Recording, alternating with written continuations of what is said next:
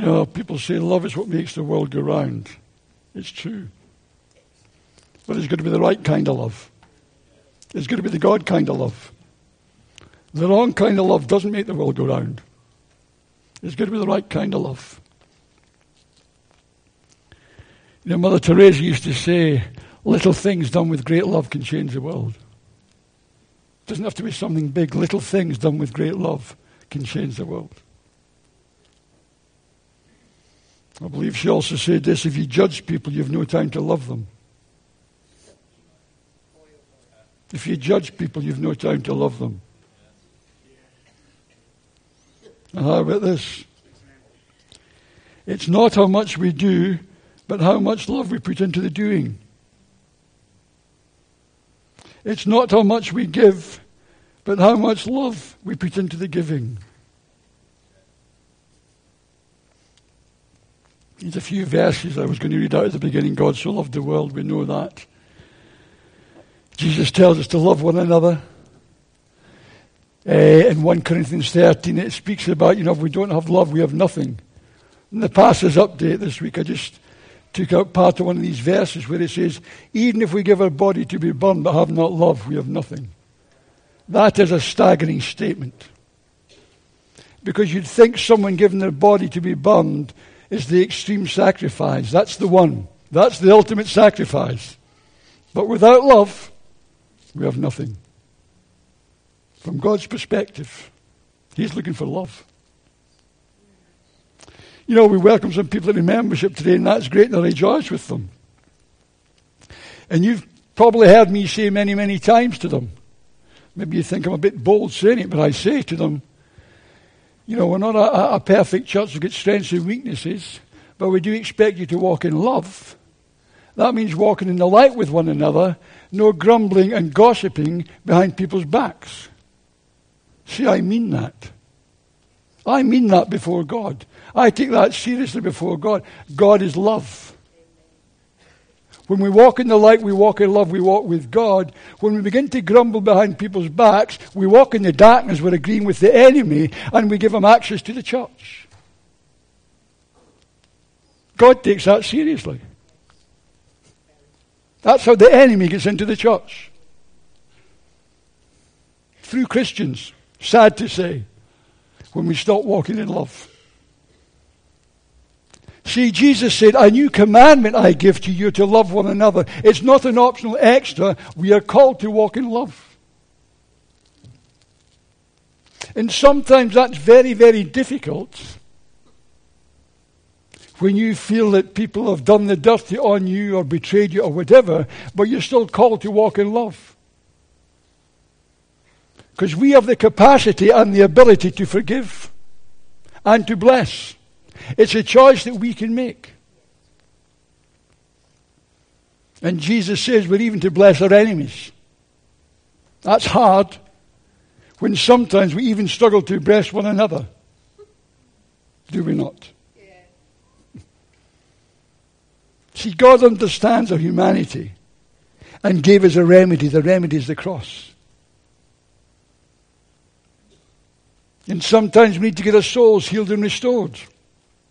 Again, that can happen at the cross. All the good things that we have is because of what Jesus has done. And in these days, I believe that God is bringing a Holy Spirit unity across His church. He's given us hearts of love for one another so we can walk together in His prophetic and revival purposes. But He begins at the cross, and it's because of the cross.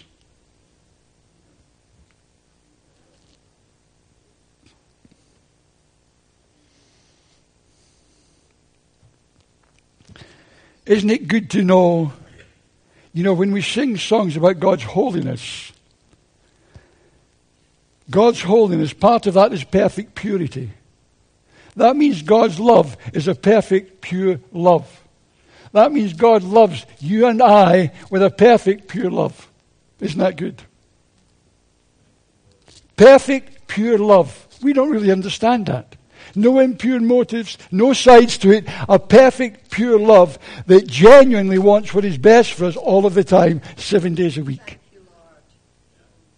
That's the kind of love. That's why God's love is a holy love. Everything about God is holy, including His love. So when we talk about the love of God, we're talking about a holy love, a perfect, pure love. So I believe that, that God is good.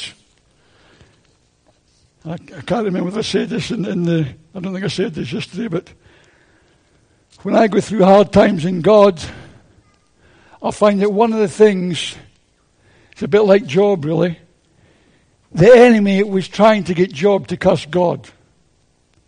And I find it's not just the battles I go through, the enemy is trying to get me to say that God is not a loving Father that is good and always wants what is best for me.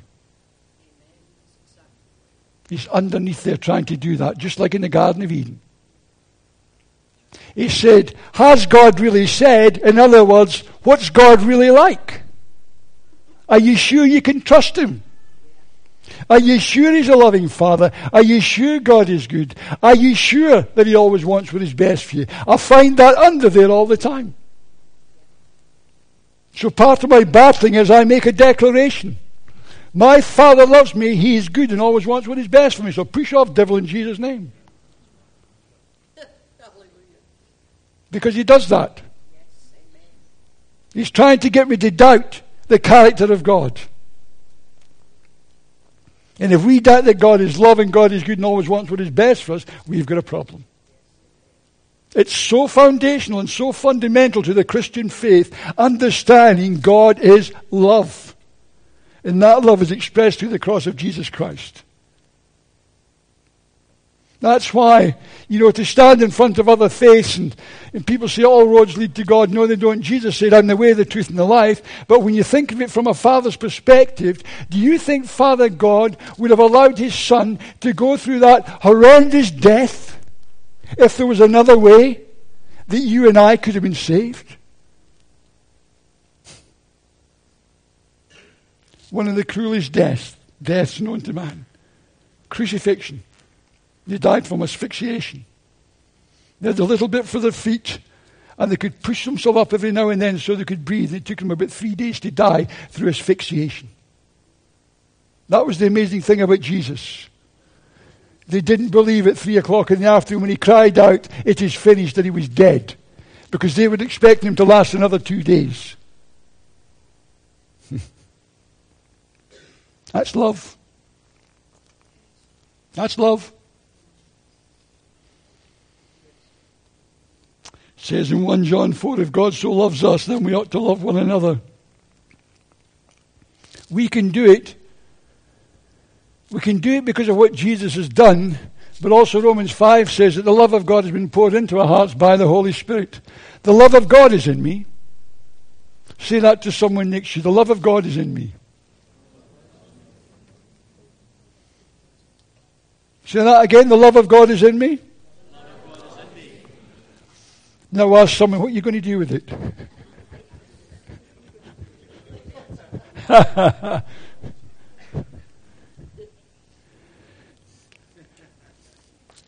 See, in 1 Corinthians 13, and lots of, there's lots of one another in scriptures. I'm just going to, I'm not going to develop them all. I'm just going to read through them briefly, just so they get the feel of how God expects us to love one another and what love means in practical terms on a daily basis. It means be patient. Anyone here not patient? I'm not looking at anyone. I'm not looking at my wife. Be kind. Kindness is missing in today's world, don't you think? Don't be jealous. Don't be proud and arrogant. Don't be rude and unmannerly. Manners have kind of gone somewhere. I don't know where.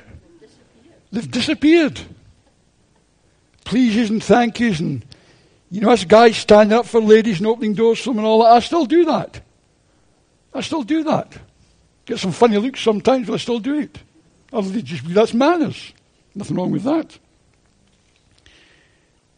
Don't insist on your own rights or your own way. Don't insist. Love doesn't insist, you see. See, love is of the heart. Faith doesn't insist either because love and faith are of the heart. See, when we believe God for someone, we say, I believe God, but we could be wrong. That's genuine faith. If you, this is definitely what this is. If you're like that, you're insisting. I would think you're probably in the flesh. See, faith has no guarantees. And in Galatians it says that faith works through love. Love and faith are of the heart. And we need to get them out of our heart, you know, into others to bless them. Don't be touchy or fretful. Anyone touchy here?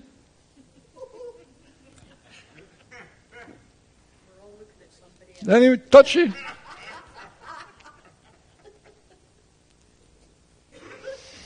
Pay no attention to a suffered wrong. Don't keep playing the tapes. Don't keep watching the videos. Fix it. If you feel someone's done you wrong, go and say to them, I forgive you, I'm sorry, did I say something to offend you? Fix it, walk in the light, walk in love. Fix it, otherwise you'll keep living back there and you'll keep playing the tapes. And you're shooting yourself in the foot, all because you're not walking in love. Love fixes things like that. It doesn't allow them to build up until it becomes resentment, which can then become bitterness. It not only defiles you, but defiles people around you. Love fixes these things. Love's very practical. Believe the best about every person. I know you all believe the best about me. Of course you do. Of course you do. Of course you do. Believe the best. It's a choice. It's a choice. See, you can be in a situation where someone says something. At that moment, you're making a choice. You can get in and agree with that. You know, I'm not. I'm, I choose to believe the best about them. We all have the ability to make the choice, and we can make the choice for love. What would love do? What would love say here? What would love do here?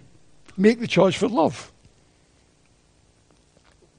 Honor one another. I think that's good to treat each other as God's children, to honor one another in our thoughts, in our words, and in our actions. Honor one another. Live in harmony with one another. It's good, isn't it? Remember years ago, the ladies had this latest thing called In Harmony, which is great. I think I said a few weeks ago, it's all to do with harmony. It began in harmony in the Garden of Eden. We've had disharmony since, but it's all going to end up in harmony again. And we need to play our part to bring things into harmony with God and with one another. It's bringing things into harmony. That you could say that that's what we're all about. Actually, we're bringing ourselves into harmony with God. We're bringing our soul and spirit and body into harmony. We should be trying to bring things into harmony with one another and with people out there until eventually, when, when there's a full revelation of the sons of God, we even the creation itself comes into harmony, and that's us buzzing again where we started, but better.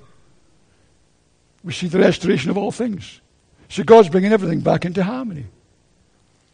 And we don't want to be those that create disharmony, do we? No. Do we? You don't seem very sure about it. Do you want to create disharmony? Of course you don't.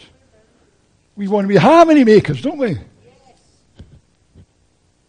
Yes. Love is very practical. Stop passing judgment on one another. Accept one another. You know, Think about it. Well, just from my perspective, the very fact that God loves and accepts me, I think is amazing. Absolutely amazing. God accepts me as I am because He loves me. Now, He loves me too much to leave me as I am, but He accepts me as I am. But I've got to the place over the I accept myself. I am who I am. I'm changing in God, but I am who I am. And over the years, I've learned by the grace of God to accept other people wherever they are. I meet people with the grace of God. Wherever they are, that's where I meet them. I accept them as they are, and I try to love them where they are, and I want to help them forward, but I meet them where they are. I accept them. And that's how we've got to be. We've got to accept people. God loves us and accepts us. Man, who are we not to love and accept others?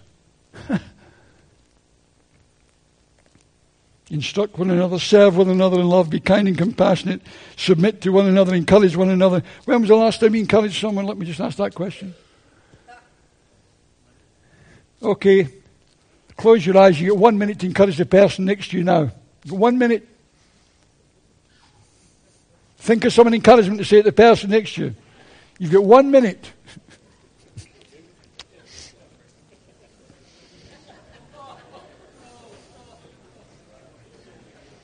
Even if you want to say to them, you're so good looking, whatever.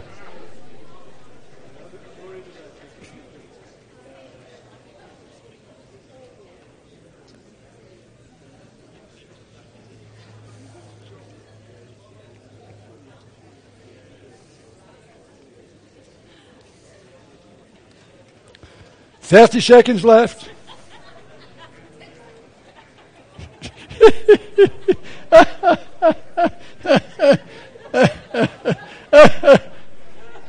That's a real sacrifice of encouragement.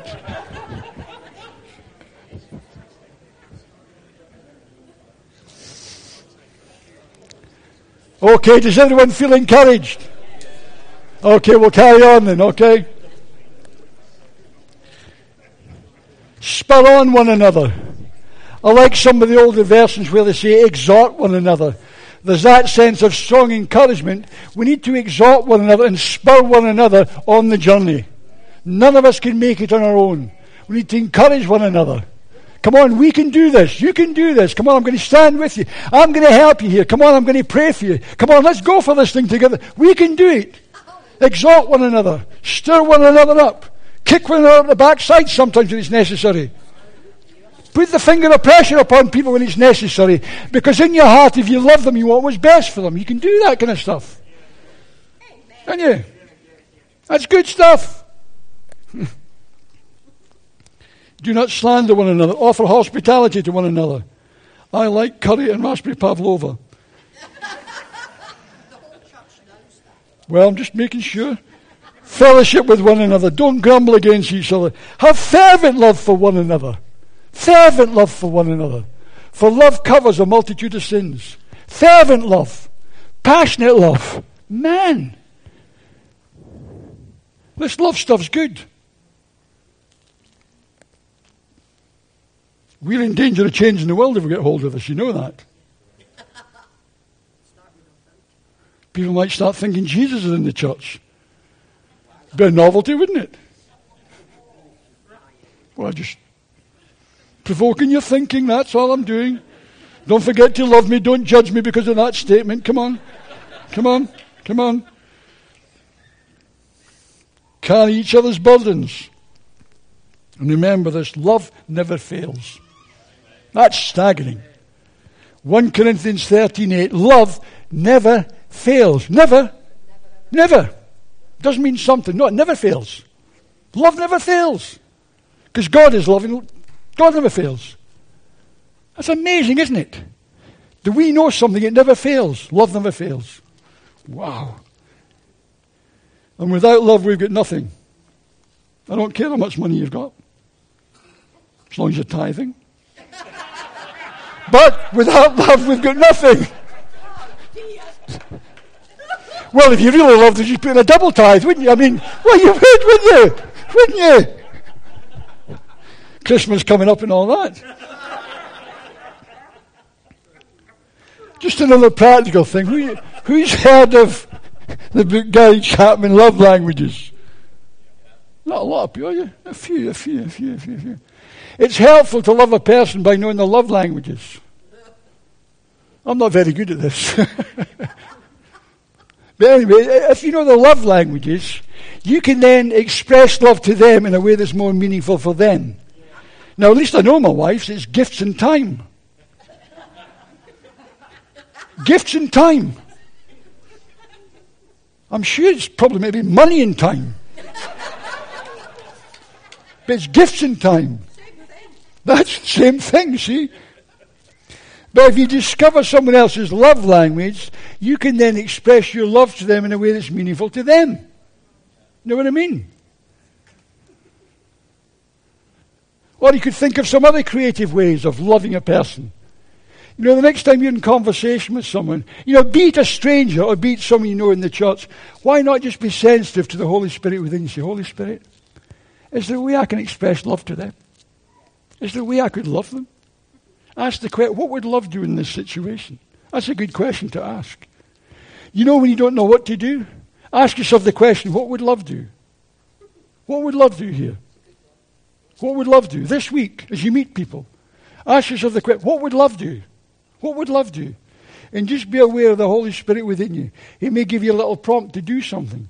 It may be to say something. It may just be to bless them with an act of kindness. But ask yourself the question, what would love do? Because that's what God would do for them.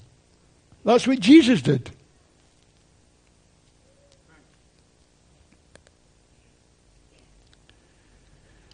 So I'm sure you get lots of opportunities this week to love someone. We're just going to pray in a minute and I'd like the worship to come back up. I'd just like you to sing that about the cross again, please. I don't know where the cross is. Could we have it back up here at the front? If that's okay, I want to see if it'll stand up here. It's doing the rounds, that's good. Could we just stand, please, so we could pray? Is it okay to hold hands while we pray this time? See if it'll stand.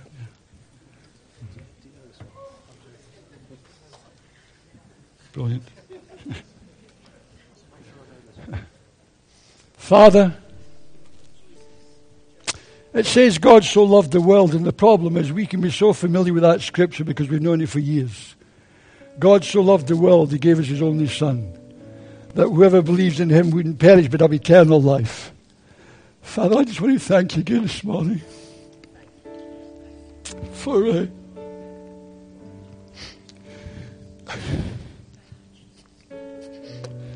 for the cross of Jesus. And Lord, for what it means to each and every one of us. And Holy Spirit, I really do ask this week that you would give us fresh revelation of the cross. The love of God expressed through His Son. The love of Jesus on the cross. And that we'd understand if we'd been the only person on planet Earth, Jesus would still have come to the cross. And thank you, Father, it was love that held him on the cross, not the nails. But Lord, may we also recognize it as a place of great exchange. Lord, that we can always come to the cross with the bad stuff and take back the good stuff. So help us, Lord. And Father, once we understand your love at a deeper level in our hearts and spirits, help us to love one another at another level. God, we ask for more grace to do that, that our love would be practical on a daily basis. Lord, through our words, through our thoughts, and through our actions. And we continually ask the question, what would love do? So, Father, please have your way. In Jesus' name.